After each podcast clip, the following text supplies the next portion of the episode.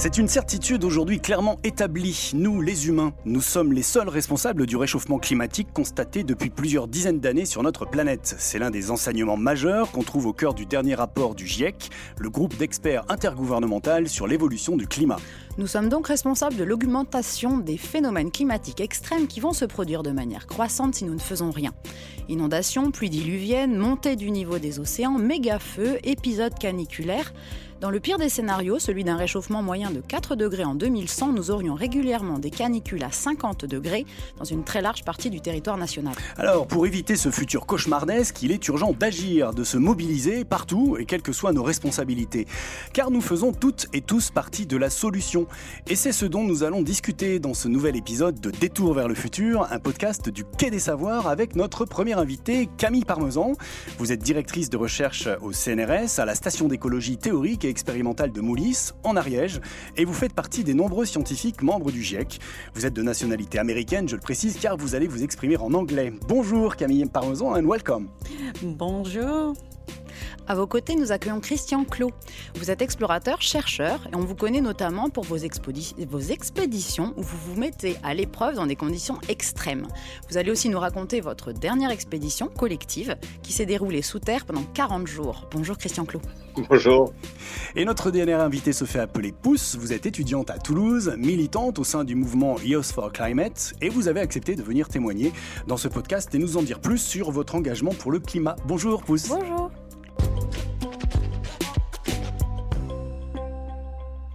Urgence climatique, comment passer à l'action? Peut-être d'abord revenir sur ce constat qu'évoquait Laurent en tout début d'émission sur cet état des connaissances publié par le GIEC en août 2021.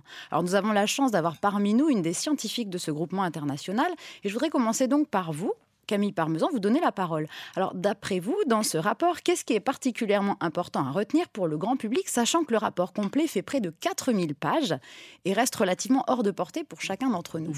C'est trop grand. oui, c'est vaste. Est-ce que vous avez des, éléments qui pourraient nous aider à y voir plus clair? Qu'est-ce qui serait vraiment l'essence, le, les points vraiment clés à retenir? Euh, désolée, je ne parle pas français très bien. Euh, je parle en anglais. Allez-y en anglais. Ce qui était vraiment différent dans ce nouveau rapport qui vient d'être publié, c'est selon moi le sentiment d'une réelle urgence. Je connais de nombreux scientifiques qui ont participé à l'élaboration de ce rapport. Je parle du deuxième rapport du GIEC sur les impacts climatiques et en tant que scientifique, ce que nous avons constaté, c'est que les changements que l'on observe actuellement sont bien plus terribles et arrivent bien plus tôt que ce que l'on avait estimé. Ce qui est intéressant pour moi, c'est que je n'ai pas travaillé avec des scientifiques du climat, comme habituellement, ces deux dernières années, mais avec des biologistes. Et en parallèle, indépendamment, biologistes et scientifiques climatiques ont constaté les mêmes choses. Et j'ai été surprise des choix des mots très forts utilisés dans les conclusions des scientifiques spécialisés dans l'étude du climat, car en général, il s'agit de personnes assez conservatrices, pas politiquement, mais scientifiquement parlant. Ils sont très prudents dans la façon de dire les choses. Ils ne partagent que les résultats, les prévisions qui ont les plus grandes chances d'arriver. Et donc les constats vont être mis en évidence avec des mots forts tels que le réchauffement climatique est sans équivoque. Il n'y a aucun doute. Et ce réchauffement arrive plus vite qu'on ne le pensait.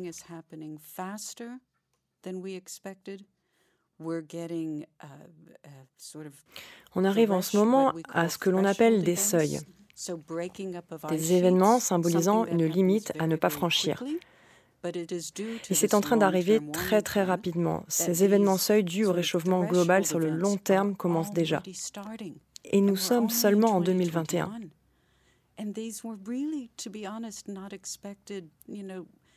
Il y a 20 ans, quand j'ai commencé à travailler dans ce domaine, on s'attendait à ce que l'urgence émerge vers le milieu du siècle. Mais ces changements sont déjà en train de se produire. 30 ans plus tôt que les estimations, oui.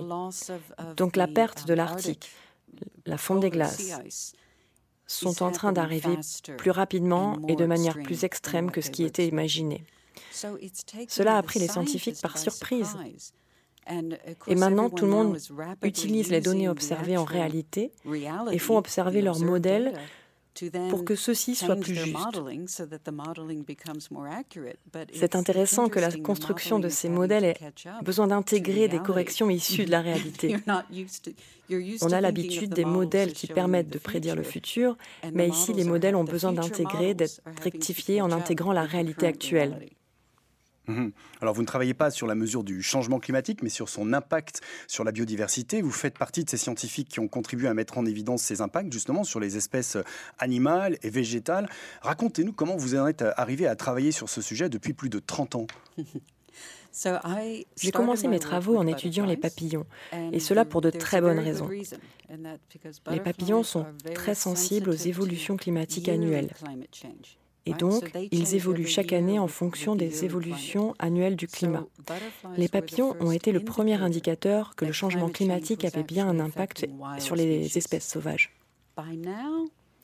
Désormais, nous avons des données sur des milliers d'espèces,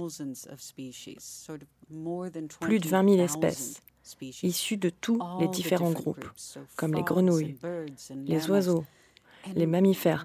Et ce qui est intéressant, c'est que les papillons ont été les premiers à nous montrer ces effets.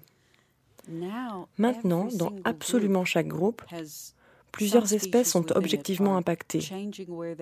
Elles changent de milieu de vie, de rythme de vie. C'est le cycle complet de la vie sauvage qui change. Parfois, ce n'est pas forcément un problème que les choses changent un peu. Les espèces peuvent par exemple aller un peu plus au nord, mais là, nous avons commencé à recenser différents effets négatifs. On a déjà deux espèces qui se sont éteintes spécifiquement à cause du changement climatique. Dû à la sécheresse, le crapaud doré a disparu au Costa Rica. Un petit mammifère, le Melomys rubicola, vivait sur une petite île de sable de Papouasie-Nouvelle-Guinée.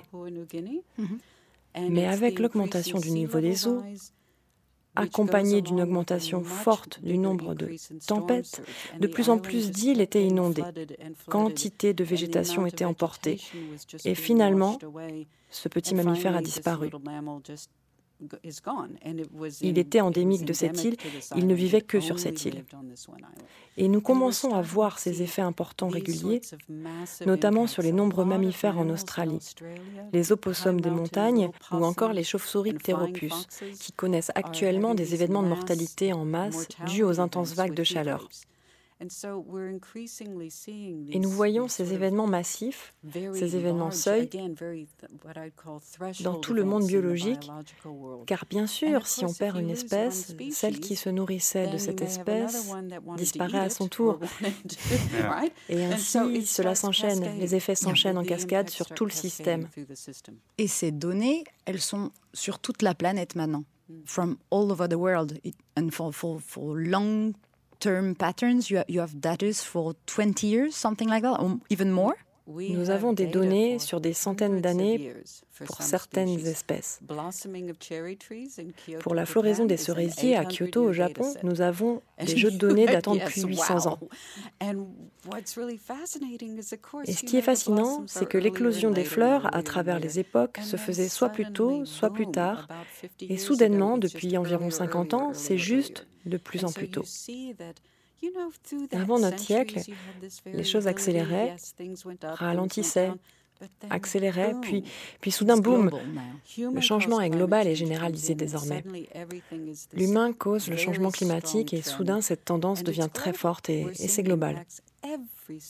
On voit des effets sur tous les continents et sur tous les océans. Mhm. Alors j'ai envie de vous donner la parole, euh, Christian Claude, vous vous interrogez puisque vous êtes, euh, vous faites des expéditions partout sur la planète euh, depuis un petit moment. Est-ce que vous aussi vous avez constaté de visu ces, évolutions, ces disparitions peut-être d'espèces animales ou végétales? C'est quelque chose auquel vous êtes confronté sur le terrain? Oui, alors il faut toujours se méfier de, l'observation terrain unique. Elle est extrêmement importante, mais évidemment, parfois on voit un tout petit bout de la lorgnette, alors que les recherches que mène aujourd'hui le GIEC, avec toutes les, centaines de scientifiques travaillant en commun, ont une vision beaucoup plus générale que la nôtre. Euh, ce qui est important avec le terrain, c'est qu'à un moment donné, ça nous confronte à une, à, une, réalité qui ne sont plus des chiffres, qui ne sont plus des données euh, qu'on peut récupérer, qui parfois sont, sont difficiles à bien comprendre pour des populations. Euh, là où le terrain nous, amène soudainement des, réalités, surtout, et c'est la différence peut-être du travail qu'on mène avec d'autres euh, personnes qui font des expéditions, c'est qu'on retourne souvent sur les mêmes terrains. Euh, l'exploration, c'est le temps long, c'est la répétition. Et donc, j'ai travaillé sur des terrains où je vais pendant 15 ans de suite, par exemple. Et donc là, évidemment, on voit immédiatement, et c'est ça qui est terrible, c'est qu'en 15 ans, on voit des modifications profondes de certains territoires. Euh, je vais vous donner deux exemples qui ne sont pas liés au climat, mais qui, montrent bien une problématique. Lorsque j'arrive au Népal la toute première fois euh, dans, des zones de l'extrême ouest qui n'ont pas encore eu de contact avec l'extérieur, donc pas, encore avec les occidentaux, qui vivent en autarcie avec des feuilles de banane, ça se passe très bien. 15 euh, ans plus tard, l'ensemble des territoires sont tellement saturés de plastique qu'ils ne peuvent plus cultiver. Donc en 15 ans, on est passé de rien à une quantité gigantesque de plastique, de verre et ainsi de suite. Alors, ce n'est pas lié au climat directement, mais ça montre la problématique. Ça, c'est très physique. Ce qu'on ne peut pas mm. toujours voir avec le CO2, on le voit bien avec le plastique et, autres pollutions. Oui, c'est un signe de l'influence de l'homme, justement, sur, la, sur de l'homme. Quand on va en Patagonie, dans des fjords où les bateaux ne peuvent pas rentrer parce qu'il y a trop de haut fond, donc personne ne va vraiment, où on sait qu'on est parmi les premiers à, s'enfoncer dans certains fjords, et qu'on arrive au fond et qu'on voit des, des lits de plastique euh, accrochés aux, arbres et aux plantes, on se dit, on a un vrai problème. Et évidemment, euh, les glaciers qui fondent, évidemment, la désertification du Sahel et d'autres territoires ne peuvent plus être ignorés. Euh, et c'est une douleur profonde quand on est dans ces conditions-là. C'est-à-dire que c'est vrai que quand on lit un rapport, c'est dur, c'est violent, mais comme tout chiffre, on, peut s'en abstraire et à un moment donné, euh, l'après-midi, on retourne à, son à, ses activités, puis on a oublié ces chiffres. Mais quand on voit des paysans en train de pleurer parce qu'ils ne peuvent plus cultiver leur terre, parce qu'elle s'est désertifiée, quand on voit des, des, des, enfants euh, avec des, avec des, membres euh, euh, déchiquetés, avec des, gangrènes parce qu'ils ont joué dans des, dans des plastiques et des verres sans comprendre ce que c'était, qu'ils se sont blessés, que personne ne saura les soigner, ça devient très concret, cette notion-là. et il est évident que aujourd'hui, ce que le rapport du GIEC dit, cette accélération hallucinante euh, qu'on n'observe pas forcément directement sur le terrain, on voit quand même en 15 ans, en tout cas ces 15 dernières années, des changements extrêmement profonds de territorialité et qui ne peuvent plus être ignorés. Ça, c'est une certitude. Alors, à propos de territorialité, je reviens sur, sur vous, Camille. désormais, vous travaillez en, France, dans les Pyrénées, en Ariège. Euh, sur quoi portent vos travaux de laboratoire sur notre territoire euh, d'Occitanie? D'abord, c'est une région magnifique. Mais surtout, les hautes montagnes sont des lieux où les changements climatiques surviennent très rapidement. Mm-hmm. Et donc, c'est intéressant, d'un point de vue scientifique, d'avoir la capacité d'observer ça en temps réel. Et ce qui m'intéresse particulièrement, c'est d'étudier ce que nous pouvons tenter de faire pour préserver les espèces des hautes montagnes. Je ne sais pas si c'est possible, mais les idées des microclimats pourraient mm-hmm. peut-être être une façon de prolonger leur existence de 20 ou 30 ans. Et avec un peu de chance, l'homme se ressaisira et reprendra le contrôle sur le changement climatique. Donc dans une perspective de conservation, la plupart des choses que nous imaginons sont simplement des façons de gagner du temps. Il ne s'agit pas de sauver des espèces. Si la température augmente de plus de 4 degrés par rapport à la période pré-industrielle, mais il s'agit de voir si on peut leur donner 20 ou 30 ans de plus dans l'espoir que l'action globale sera alors suffisante pour que le climat se stabilise et même qu'il se refroidisse. Oui, vous pensez qu'il peut y avoir sur euh, la planète des espaces euh, dans lesquels des espaces qui peuvent être préservés un petit peu de, ce changement euh, climatique, des espaces qui peuvent nous permettre d'avoir justement un peu de prendre un peu plus de temps. C'est ce que vous dites? Donc vous me demandez si certaines seront sauvées. Yes, is there some places uh, around the planet that there are maybe some uh, you, you were talking about microclimate? So yes. are there some spaces that you, will, the species will be preserved? On cherche des refuges climatiques. C'est un sujet de recherche très actif. Je ne vais pas vous dire que nous avons beaucoup de réussites euh, pour le moment. Par exemple, dans les tropiques, nous pensions que dans la mesure où ce sont des espaces où il fait déjà très chaud, les espèces là-bas seraient plus adaptables, plus tolérantes aux fortes chaleurs. Mais le fait fait est que les espèces vivent déjà là-bas à la limite de ce qu'elles peuvent supporter. Donc on assiste à la même extinction dans les tropiques que dans l'Arctique ou dans les hautes montagnes. Là encore, c'est quelque chose auquel nous ne nous attendions pas. Donc oui, on cherche des refuges climatiques, des endroits avec beaucoup de diversité climatique pour que les choses puissent potentiellement se déplacer, s'adapter, mais dans l'immédiat, nous n'avons pas les réponses. Alors vous avez quitté les États-Unis il y a quelques années lorsque le président Trump avait décidé de quitter l'accord de Paris sur le changement climatique. Et dès son élection, le président Biden a annoncé le retour des États-Unis dans cet accord.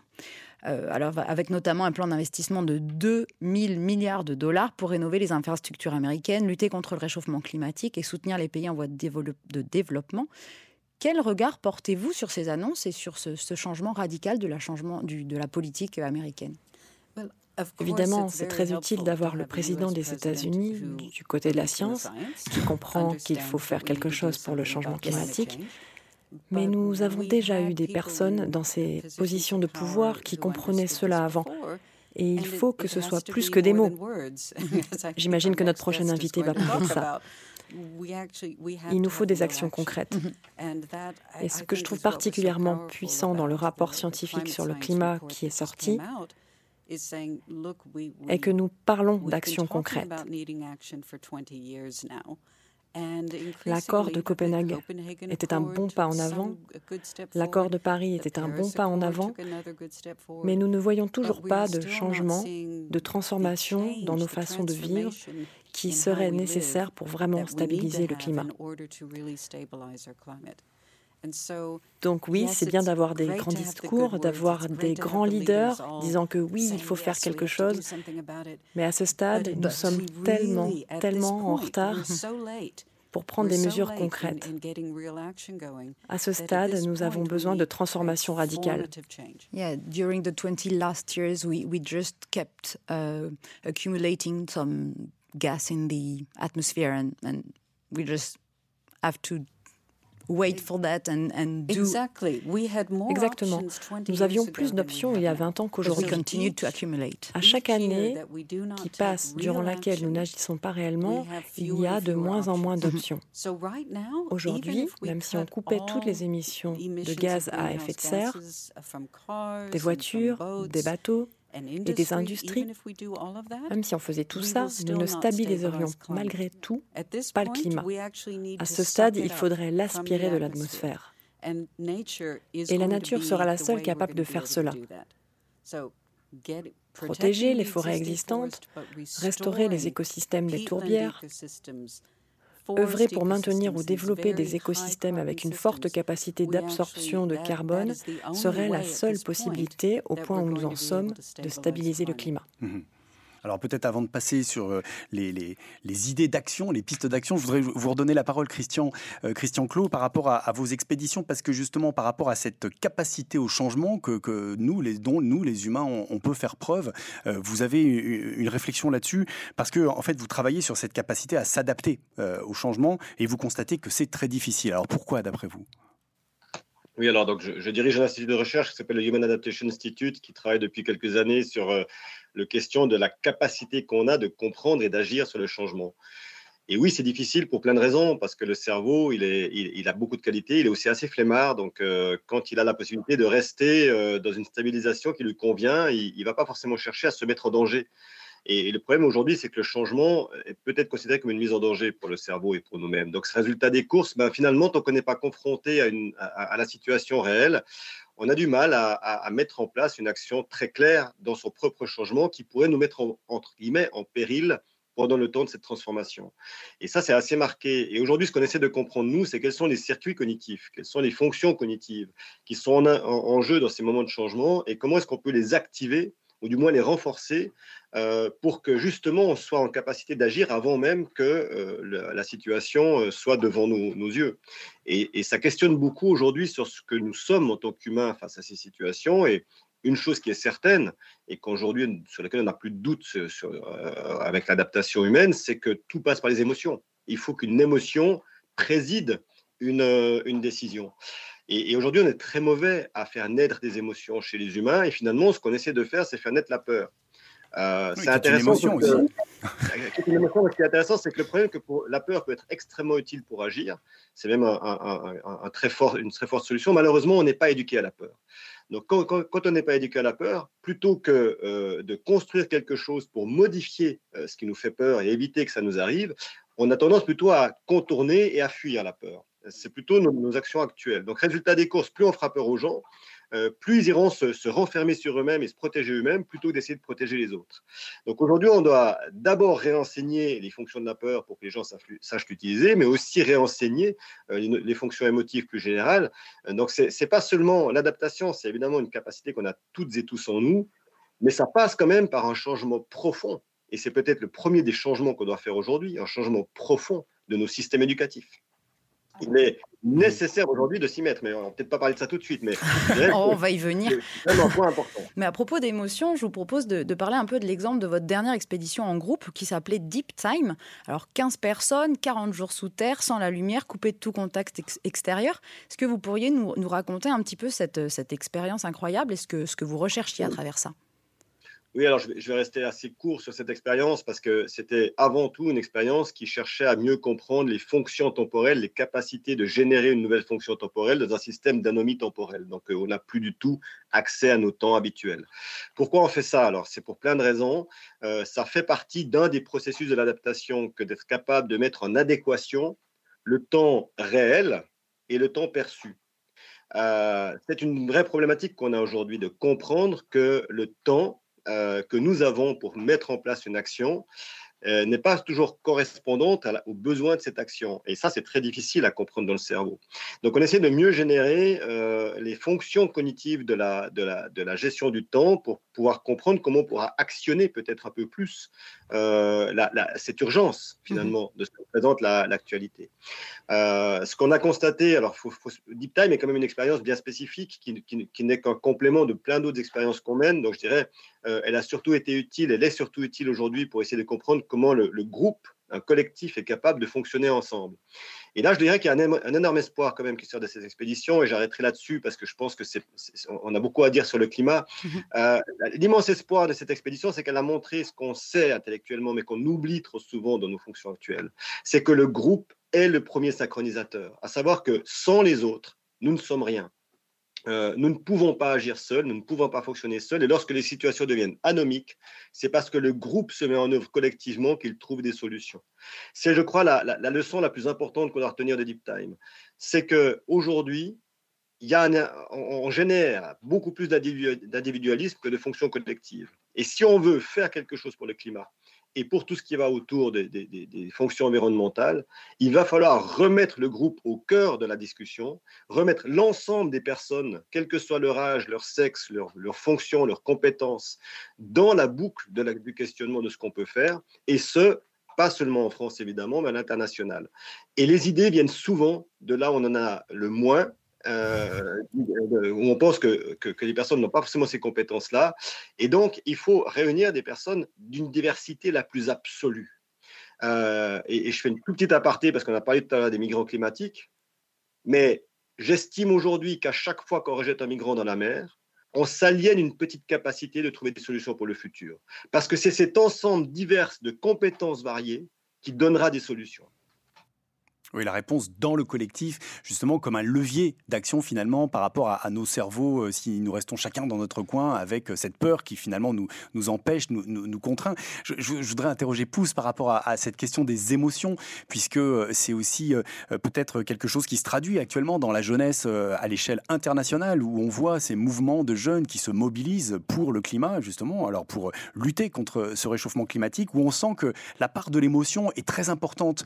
Pouce, on sent à travers alors des discours, on, en entendra un peu tout à l'heure, où on, entend des, jeunes femmes euh, témoigner de manière très sensible sur le changement climatique à la tribune de l'ONU, par exemple. Hein. On pense évidemment au discours euh, historique maintenant de, Greta Thunberg, mais je crois que c'est quelque chose qui concerne tous les jeunes de, votre génération. Oui, bah totalement. En fait, c'est euh, c'est euh, grâce à nos émotions qu'on se dit qu'on va agir, euh, parce que, bah, comme le disait Christian, la peur, ça peut nous pousser à nous renfermer, mais ça peut aussi nous pousser à agir. Et nous, au sein du mouvement, euh, du mouvement des jeunes qui se soulèvent pour bah, contrer ce changement, en fait, c'est vraiment cette peur d'un avenir incertain qui nous pousse à, à, agir, à nous lever, à aller manifester, à faire des actions parce que on, on, voit pas où on va en fait et ça crée une anxiété énorme chez, certaines personnes. Ça crée des vraiment des problèmes psychologiques euh, très très forts. Je sais qu'on parle beaucoup d'éco-anxiété en ce moment dans les médias, etc. Mais c'est un problème qui est présent depuis euh, des dizaines d'années euh, chez, chez, certaines personnes qui étaient sensibilisées à la question climatique. Et, nous, c'est ce qu'on retrouve parmi nos membres. Enfin, moi-même, je suis éco-anxieuse. J'ai des amis qui ont été à l'hôpital psychiatrique à cause de ça parce qu'ils s'étaient arrêtés de manger, parce que c'était un trop gros impact sur l'environnement voilà, on a, on a cette, euh, cette idée-là aussi Tous que. Ces messages qui sont véhiculés. Tout, tout, a un impact, en fait. Notre mode de vie euh, actuel, occidental, euh, dans un système capitaliste, il, est, il impacte, en fait, l'environnement dans, dans, toutes ses dimensions. Donc, c'est pour ça que, voilà, mm. les émotions qu'on a comme ça, elles heureusement, nous, elle nous pousse à agir. Il y en a qui vont plutôt euh, se, renfermer sur eux-mêmes, sombrer dans la dépression, etc. Mmh. Là, vous parlez d'une certaine culpabilité même, c'est-à-dire que vous vous sentez coupable de, de, ce qui se passe euh, à l'échelle mondiale et à l'échelle du, changement climatique euh, là, je parle pour moi vraiment. Moi, je me sens coupable, pas forcément de ce qui se passe au niveau global, mais de mes actions propres. Euh, parce qu'on sait bien qu'on n'est pas responsable euh, du changement actuel et que c'est les générations précédentes qui sont responsables, que nous, on essaie de faire ce qu'on peut, en tout cas, euh, tous les militants essaient de faire ce qu'ils peuvent. mais effectivement, on a quand même ce sentiment de culpabilité qui va revenir à chaque fois qu'on va sortir de, de ce qu'on s'est dit qui était la meilleure chose à faire. Donc voilà, si on va consommer un peu plus ou quoi, c'est toujours la même rengaine qui revient. Donc, alors pour le rappeler, vous, faites partie du mouvement Yours for Climate. Alors je vous propose d'écouter un extrait d'un journal. Alors c'était le journal du soir de France 3 du 15 février 2019. Ils sont lycéens ou encore étudiants. Aujourd'hui, ils ont séché les cours pour dénoncer l'inaction des pouvoirs politiques face au réchauffement climatique. C'est dommage aujourd'hui d'avoir à choisir entre aller à l'école et, manifester pour son avenir en fait, parce que les deux sont super importants. En fait, on remet toute la responsabilité sur les gens en disant que bah oui, c'est la faute des gens, ils polluent, ils trient pas, etc. Mais non, en fait, nous on veut des mesures globales, on veut un changement euh, euh, de politique euh, écologique. Nous sommes les premiers concernés, sachant que c'est nous qui allons vivre en 2050 les catastrophes. Et eh ben, c'est très important, je pense, que nous, tous les jeunes, les lycéens, les étudiants et les autres, on arrive à se mobiliser pour, pour ce sujet. Je vois qu'on aura un chaos à la fois climatique et économique euh, dans quelques dizaines d'années et que ça me fait vraiment peur. J'ai vraiment peur que euh, la civilisation euh, telle que je la connais et je l'aime ne, ne tienne plus. Le modèle d'Akim, cette Suédoise de 16 ans, Greta Thunberg, la première à avoir fait une grève de l'école face à l'urgence écologique. Depuis, des milliers de jeunes du monde entier ont pris le relais. En Australie, en Allemagne, en Belgique, ou encore aujourd'hui dans 60 villes du Royaume-Uni. Tous attendent désormais la mobilisation du 15 mars, une grève mondiale de la jeunesse pour son avenir. Alors une grève de l'école hein, qui a mobilisé plusieurs centaines de milliers de jeunes dans le monde entier, dont près de 190 000 en France, répartis euh, dans 226 villes. Alors j'imagine que, vous en faisiez partie euh, de, ce mouvement. Euh, qu'est-ce qui, reste dans votre souvenir? Et puis surtout quelles, quelles conséquences ça a et ça a eu aujourd'hui? Ah bah alors justement, les, les, grèves de 2019, c'était les grèves les plus impressionnantes euh, parce que c'était le début du mouvement que Greta Thunberg avait lancé. Euh, c'était le moment où les jeunes sortaient, euh, etc. Puis après, il y a eu le Covid. Et on en a beaucoup parlé au sein de, du mouvement Youth for Climate parce qu'en fait, ça a complètement restreint les, les, mobilisations. Mais du coup, moi, les souvenirs que j'ai, c'est vraiment des, des, la vision de... Enfin, moi, je viens d'une petite ville dans la Drôme et donc là-bas, on n'était pas 500 000, mais on était quand même extrêmement nombreux et c'était très impressionnant de voir qu'on était euh, tous et toutes réunis pour un, même combat, en fait, le, combat pour euh, la vie, tout simplement. Et c'est des souvenirs que j'aimerais bien, j'aimerais bien revivre euh, maintenant, même si c'est très compliqué avec, avec le Covid. Mmh. Donc, Oui, pourtant le mouvement est en train de reprendre. Il y a, eu des, des, mobilisations là récemment. Euh, c'est ça. Encore à travers le monde, oui. À travers le monde. En fait, oui, là, le 24 septembre, euh, vendredi, euh, c'était la, mobilisation mondiale. on cherche aussi à agir bah, au niveau mondial. Il n'y a pas que Youth for Climate France qui agit à l'échelle nationale ou même à l'échelle locale à Toulouse. On a quand même un, un lien avec le monde entier et on cherche à mettre en place des dates mondiales alors c'est très compliqué parce qu'on fait une date où il n'est pas censé y avoir de fêtes nationales, de fêtes religieuses, etc. Donc c'est très compliqué, mais on a, on a réussi à trouver deux dates et donc euh, il y en avait une le 24 septembre et il y en aura une le 22 octobre. Et encore voilà des mobilisations, mais c'est pas autant que les mobilisations qu'on avait en septembre 2019 où il y avait plus de 7,6 millions de personnes au total sur, dans, la sur, la planète qui manifestaient pour le climat. Mmh et ça, ça a eu quand même un impact sur l'ensemble du public, puisque les jeunes se sont mobilisés. On entend cette phrase de, cette jeune fille qui dit euh, euh, on a le choix, on a, il faut choisir entre aller à l'école et, manifester, faire la grève de l'école. Alors pour, le futur, alors que l'école, c'est quand même notre futur. Christian, vous, vous en parliez aussi, sur les, vous incitiez sur euh, l'enjeu de l'éducation, notamment par rapport à ça. Qu'est-ce que ça vous inspire, ces mouvements de jeunes que vous observez aussi, comme nous tous? Est-ce que par exemple, vous, vous, avez des jeunes aussi dans vos expéditions? Vous sentez un besoin d'aller se confronter à la réalité euh, du monde aujourd'hui? Oui, bah, ce que ça m'inspire, c'est évidemment, j'avais écrit il y a maintenant plus de 20 ans que je commencerai à croire qu'on pourra agir sur le climat le jour où des, des gens sauront aller faire la grève, pas seulement pour avoir des salaires supplémentaires ou des retraites plus élevées, mais pour le climat. Et quelque part, euh, bah, c'est aujourd'hui par les jeunes que ça arrive. Donc hmm. on, on, y arrive aujourd'hui à cette prise de conscience. Elle est là, elle est paradoxalement, et même si les chiffres sont, sont impressionnants, encore bien faible, si on regarde bien. Et c'est pas du tout euh, pouce, je dis pas du tout ça pour critiquer ce que vous faites, parce qu'au contraire, vous vous y êtes, et donc c'est extrêmement important. Malheureusement, on voit bien, en France, on a 190 000 personnes qui étaient dans la rue pour le climat. Euh, on avait un million de personnes contre le mariage pour tous, qui pourtant ne gênent personne d'autre que, voilà. Donc on n'est on pas encore, assez loin. Il faut évidemment pousser ça. Il faut évidemment qu'il quand, quand j'entends des citoyens dire, moi je suis pas responsable, c'est les autres ou c'est le gouvernement, bah, c'est vrai que le gouvernement a plus de responsabilités, les chefs de représentation en plus, mais on a tous une responsabilité aujourd'hui par rapport à ce qui se passe. On doit tous prendre notre part. Et, je dois dire que le jour où on aura un million de personnes dans la rue en France, hein, parce que dans le monde, il y a eu largement plus qu'un million, mais en France, pour dire au gouvernement, aujourd'hui, on a des besoins, et ces besoins, ils sont clairs, c'est pas dans 10 ans, c'est pas dans 20 ans, c'est maintenant. Là, je pense qu'on aura de l'impact. Et, on est en train peut-être d'arriver à ça. Je pense qu'aujourd'hui, il faut fédérer le, maximum que l'on peut. Euh, ce que font les jeunes aujourd'hui, c'est extrêmement fort, nécessaire, et ils ont bien compris, en tout cas pour ceux qui sont dans la rue, que euh, c'est un besoin majeur.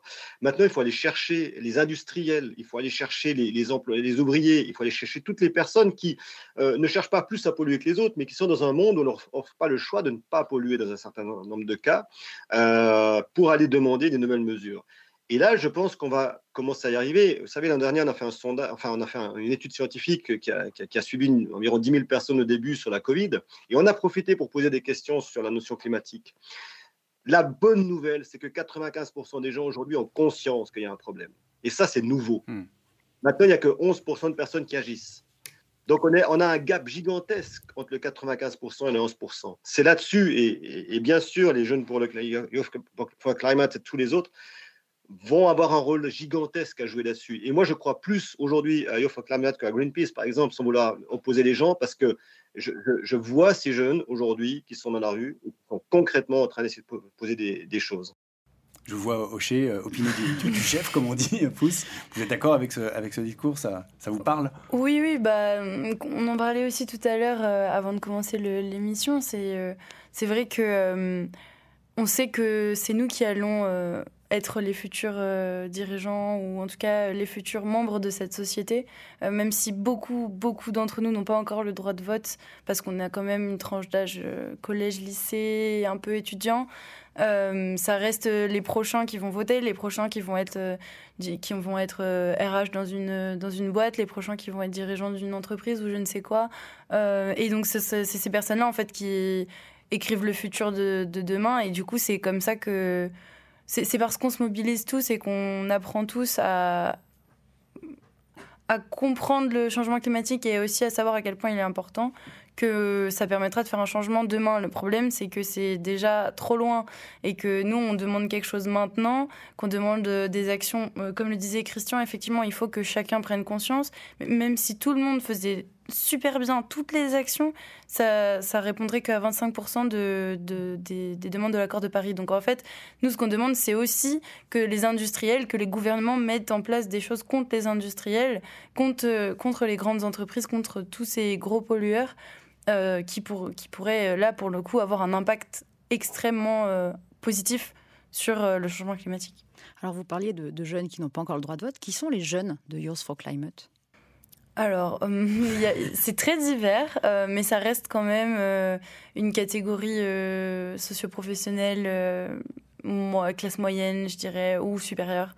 parce que c'est quand même la question climatique, il faut avoir les moyens de pouvoir s'en préoccuper, les moyens moraux, mentaux, avoir c'est quand même une charge mentale, et puis les moyens financiers. Et donc, on n'a pas besoin de payer pour s'engager dans Youth for Climate, mais rien que aller consommer local, consommer bio, etc., on sait que c'est plus cher, malheureusement, encore aujourd'hui. Et du coup, que c'est compliqué d'être sensibilisé à ce genre de problème. Et hum, à Toulouse, nous, on a des membres qui ont 13-14 ans, c'est très très jeune, euh, qui sont rentrés dans le mouvement il y a un an, donc il y a, ouais, qui avaient 12-13 ans. c'est le début collège, quoi, vraiment. C'est ça, le, le collège, 5e, 5e, 4e. Et ça va jusqu'à des personnes qui sont euh, étudiantes, euh, je dirais jusqu'en troisième année d'études à peu près. Donc c'est quand même une, assez large, une tranche assez large, avec principalement des lycéens et des lycéennes qui ont du coup, euh, le, on va dire, le, la possibilité de penser à, ces problèmes-là et qui ne sont pas non plus étudiants, où là aussi il peut y avoir d'autres mmh. engagements. Oui, qui sont pris par ailleurs aussi, parce qu'il faut quand même qu'ils fassent leurs études également. Alors, ce qui est assez impressionnant dans, ce mouvement Youth for Climate, c'est que c'est un mouvement international, on l'a dit. Et alors, on parle beaucoup de Greta Thunberg, mais il n'y a pas que Greta Thunberg, c'est ça aussi euh, qui, est peut-être nouveau. Euh, par exemple, il y a d'autres jeunes militantes qui donnent de la voix, comme euh, Hilda Flavia Nakabouye, c'est une jeune ougandaise. Et on a pris ce, petit extrait aussi assez émouvant. émouvant C'était en, en 2019. Elle intervenait au sommet mondial des maires des grandes villes, le C40, à Copenhague. I will tell you, your beds might be comfortable right now, but not for long. You will soon feel the same heat we feel every day. Be rest assured that youth from the other side of the world fighting for a safe future for you and for us all and are not about to give up yet. Let's move away from this summit with action. I thank you all. Je vais vous dire, votre vie est sûrement très confortable pour le moment, mais ça ne va pas durer. Vous allez bientôt ressentir la même chaleur que nous. Soyez sûr que la jeunesse de l'autre côté du monde se bat pour un futur meilleur pour vous, pour nous tous, et que nous ne sommes pas prêts de laisser tomber. Repartons de ce sommet et passons à l'action. Je vous remercie tous. Oui, un, discours poignant mais constructif hein, aussi d'une jeune femme engagée sur le terrain que vous pourrez découvrir dans le superbe documentaire de Franz Boom, Dear Future Children, qui vient de recevoir le grand prix du festival du film Recherche et Développement durable de Toulouse, le Fred. Alors Camille, ça fait 30 ans que vous travaillez sur ces sujets. La mobilisation des jeunes à cette échelle dans les instances internationales, c'est quelque chose de nouveau. Est-ce que d'après vous, c'est de nature à faire bouger les choses plus rapidement? La jeunesse est essentielle. Quand j'étais à Copenhague en 2009, j'étais littéralement sur le point d'abandonner mes recherches. J'étais tellement déprimée de faire tout ce travail, de montrer ce qui était en train de se passer, sans que cela ne produise le moindre effet. Et aller à Copenhague avec euh, le mouvement de la jeunesse, c'était voir toutes ces personnes, ces adolescents, ces jeunes de 20 ans, si énergiques, si passionnés, et si convaincus qu'ils pouvaient faire bouger le monde. Donc merci. Merci de m'avoir encouragé à continuer mes recherches et mon travail et de m'avoir amené en France. Mais mon message aux jeunes est que je veux les voir devenir des politiciens dans les cinq ou les dix prochaines années. Pas juste rester sur le côté à crier qu'on veut de l'action, mais rentrer dans le système des gouvernements et faire en sorte que cette action ait lieu. Faire changer les choses.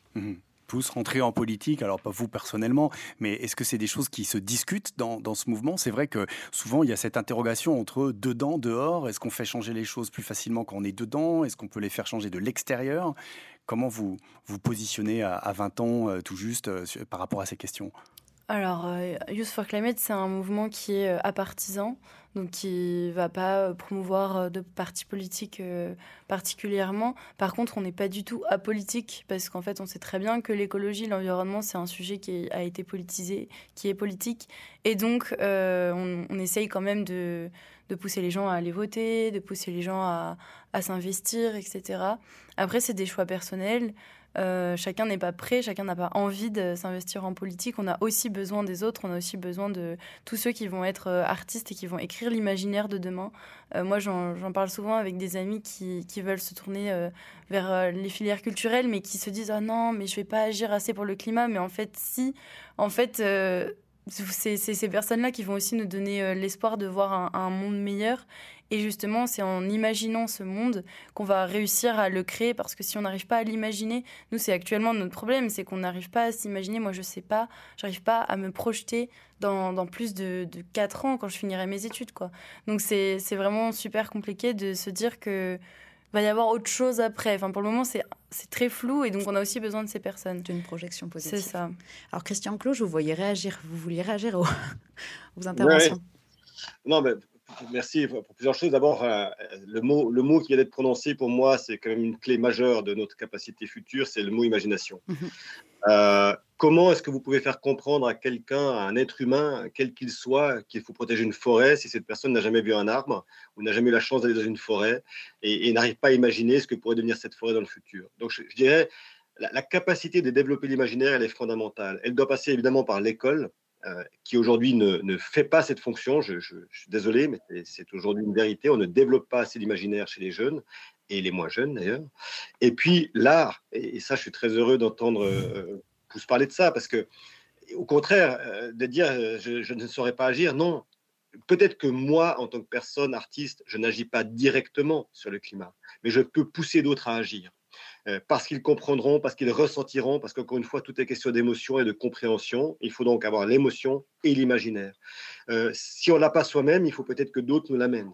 Euh, donc c'est une nécessité aujourd'hui de ne pas rejeter, et c'est ce qui m'inquiète un petit peu parfois, de ne pas rejeter toutes les fonctions qui paraissent non utiles pour la lutte et qui mhm. pourtant sont fondamentales. C'est une deuxième chose d'ailleurs, et je ne vais pas être trop long, mais on a un vrai défi au-delà du climat. Ce défi doit être de pouvoir sauver notre planète sans tomber dans la, dictature. Euh, et, c'est un, vrai sujet aujourd'hui, parce qu'on voit des, volontés dans certains pays et, de se dire, en fait, peut-être que la meilleure solution aujourd'hui, c'est de mettre en place un système où le choix n'existe plus. Et je dirais que ce serait le, la pire des échecs qu'on pourrait faire aujourd'hui, avec tout ce qu'on connaît, tout ce qu'on sait, toutes nos compétences communes, euh, que d'arriver sur ces dérives-là. Donc oui, la politique, oui, l'engagement, euh, mais, cherchons à le faire pour que ce soit constructif et non pas destructif. Alors pour rester dans le domaine de, l'imaginaire, de l'imagination, de, la stimulation, euh, rappelez-vous, il y a quelques années, un film s'est clairement positionné comme contre cette approche dramatique du futur, en montrant concrètement toute une série d'expériences constructives un peu partout sur la planète pour ouvrir sur les solutions possibles. Rappelez-vous cette bande-annonce a été publiée il n'y a pas très longtemps une information qui annonce la fin possible de notre humanité. Climate change, destruction of the Earth's surface and population growth are leading us to a tipping point. Il y a trois ans, Cyril est venu me parler de cette étude. Elle disait que mon fils grandirait dans un monde où l'eau, la nourriture, le pétrole viendraient à manquer dramatiquement. Pendant sept ans, j'ai dirigé une ONG. J'ai essayé par tous les moyens de montrer que nous devons changer nos façons de vivre, mais les gens ne veulent plus qu'on leur dise que les choses vont mal tout va déjà trop mal. Alors nous avons décidé de tenter quelque chose de nouveau. On est parti aux quatre coins de la planète pour trouver les femmes et les hommes qui proposent des solutions à tous ces problèmes.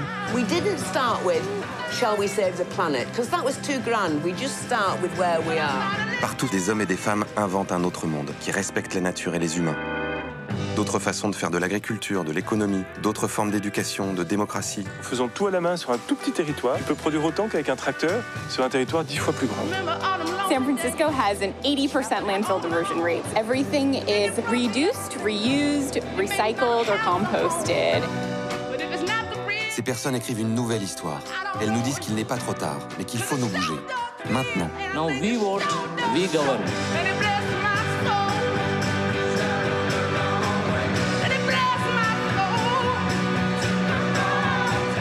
Mettre toutes ces solutions bout à bout, comme un puzzle, pour tenter de raconter une nouvelle histoire et montrer à quoi notre monde pourrait ressembler demain. Alors vous aurez reconnu la voix de Mélanie Laurent dans le film de Cyril Dion, Demain donc, qui est sorti sur les écrans en 2015. Un film qui a marqué les, les esprits à l'époque et qui vous a sans doute inspiré. Pousse, je voyais euh, hocher la tête sur la musique. Oui, bah, en 2015, du coup, j'avais, j'avais 13 ans. Et oui, c'est, euh, c'est un film qu'on cite beaucoup quand on nous demande euh, bah, qu'est-ce qu'on peut faire, euh, en fait, parce que c'est vrai qu'on arrive, on dit on a besoin de ça, on a besoin de ça. Effectivement, il y a des solutions qu'on peut mettre en place à des échelles plus locales. C'est ce qu'on voit dans le film Demain et dans le dernier film de Cyril Dion aussi, Animal, qui sort en, décembre. Là. C'est, ça, en fait, c'est des, petites des petites initiatives qui nous donnent de l'espoir et qui nous permettent aussi de, tenir dans ce combat euh, de longue haleine. Quoi. Donc euh, moi, je, retiens beaucoup euh, tout ce qui est dans la permaculture. on avait entendu produire sur une petite parcelle autant qu'avec un tracteur. Et c'est, je pense que c'est vers ce monde-là qu'on peut se, tourner. Et c'est ça qu'on imagine en tout cas. Mhm. Alors vous, Christian, est-ce que c'est des choses que vous observez aussi, ces petites initiatives à travers le monde, mhm. qui pourraient être des, des, idées inspirantes pour nous On a l'impression que la solution, elle est dans le local. Alors, elle est dans le local d'une part, mais dans le, global aussi, il ne faut pas l'oublier. Mhm. Bien sûr, on peut mettre plein de choses en place. À, terme local, il y a des choses extraordinaires qui se font. Il y a Quentin Châtel-Perron, par exemple, qui a fait tout son travail d'aller voir euh, un peu partout dans le monde des solutions, qui le fait aussi. Et je, fais une petite aparté là-dessus. Il faut aussi que les médias s'y mettent sérieusement. Parce que c'est bien joli de présenter parfois quelques stars, euh, une Greta Thunberg ici, un Cyril Dion ici, mais il y a des tas de gens qui agissent mhm. et dont on ne parle jamais. Euh, et qui ont des idées, qui ont des solutions. Donc là aussi, il y a un vrai boulot de la part des médias de se mettre à, l'heure du, changement climatique et, de l'environnement, mais c'est un, aparté. Donc bien sûr, on observe partout des solutions. Il ne faut pas oublier qu'il n'y a pas si longtemps, et moi j'en fais partie, et, je pense que euh, Camille aussi, moi quand j'allais chercher mon lait, j'y allais avec un bac et, et j'avais pas d'emballage, de, euh, et ça marchait très bien. et ça, ça se fait encore dans plein d'endroits du monde.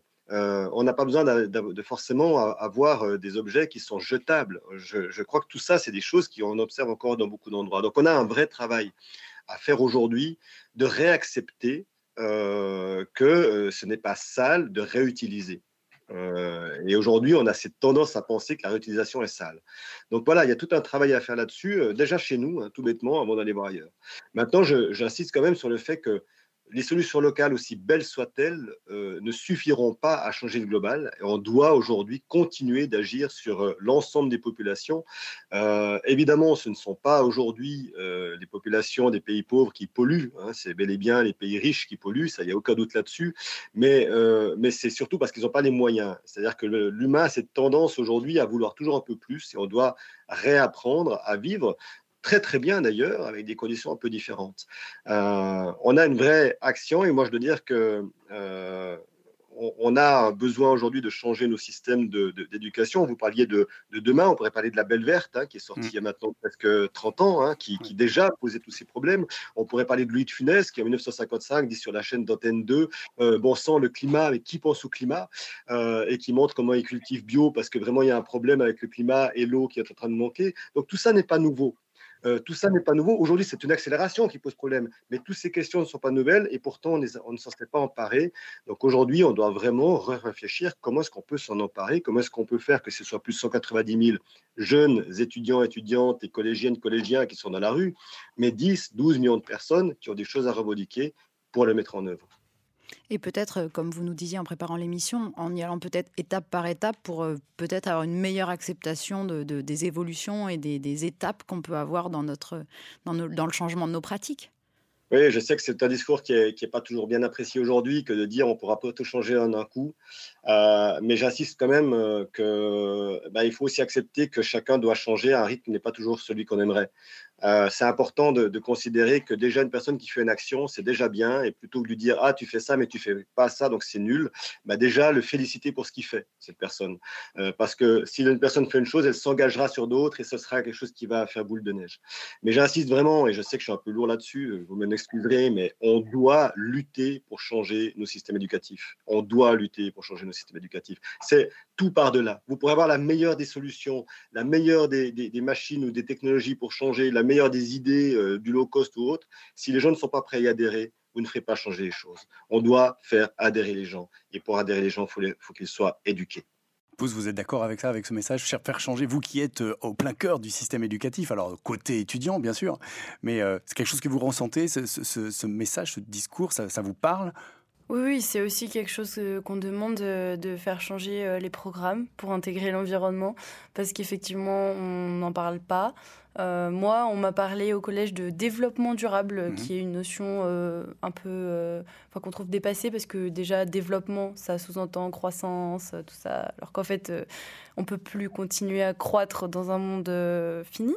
Donc voilà, et effectivement, demander voilà l'intégration de l'environnement dans toutes les dans toutes ces dimensions, dans dans les programmes, mais, mais même pas que forcément sur l'environnement. Là, le fait qu'il faille effectivement comprendre que l'autre euh, peut prendre du temps pour s'adapter et a besoin de plus de temps que, que, moi, par exemple, euh, et ben je, vais, je vais quand même essayer de comprendre cette personne et de l'accompagner euh, plutôt, que de, plutôt que de montrer les aspects négatifs de, de ce qu'il ne fait pas. Et effectivement, ça, c'est aussi quelque chose dans notre système éducatif actuel. On va pas forcément valoriser tout ce qui va être positif, euh, rien qu'il y a une semaine, euh, j'ai rendu un travail et on m'a dit ça, ça va pas, ça, ça va pas, ça, ça va pas. Et en fait, j'ai eu une très bonne note. Mais, mais on m'a pas dit tout ce qui allait bien. Juste, on m'a dit ça, ça va pas, ça, ça va pas, ça, ça va pas. Christian, on vous voit réagir. Non, mais, mais, ce, que j'entends, euh, tout, ce qui est actuellement dans le système scolaire, en tout cas qui, qui, qui, qui en est pas loin, c'est quand même dingue. Je veux dire, on est en 2021 ça fait 60 ans qu'on parle de ces problèmes de l'environnement et du climat. Tout ce qu'on arrive à mettre, c'est des cours de SVT ou de développement durable. C'est-à-dire, on est quand même dans un truc, je ne dis pas que c'est nul, mais enfin, ce n'est pas suffisant.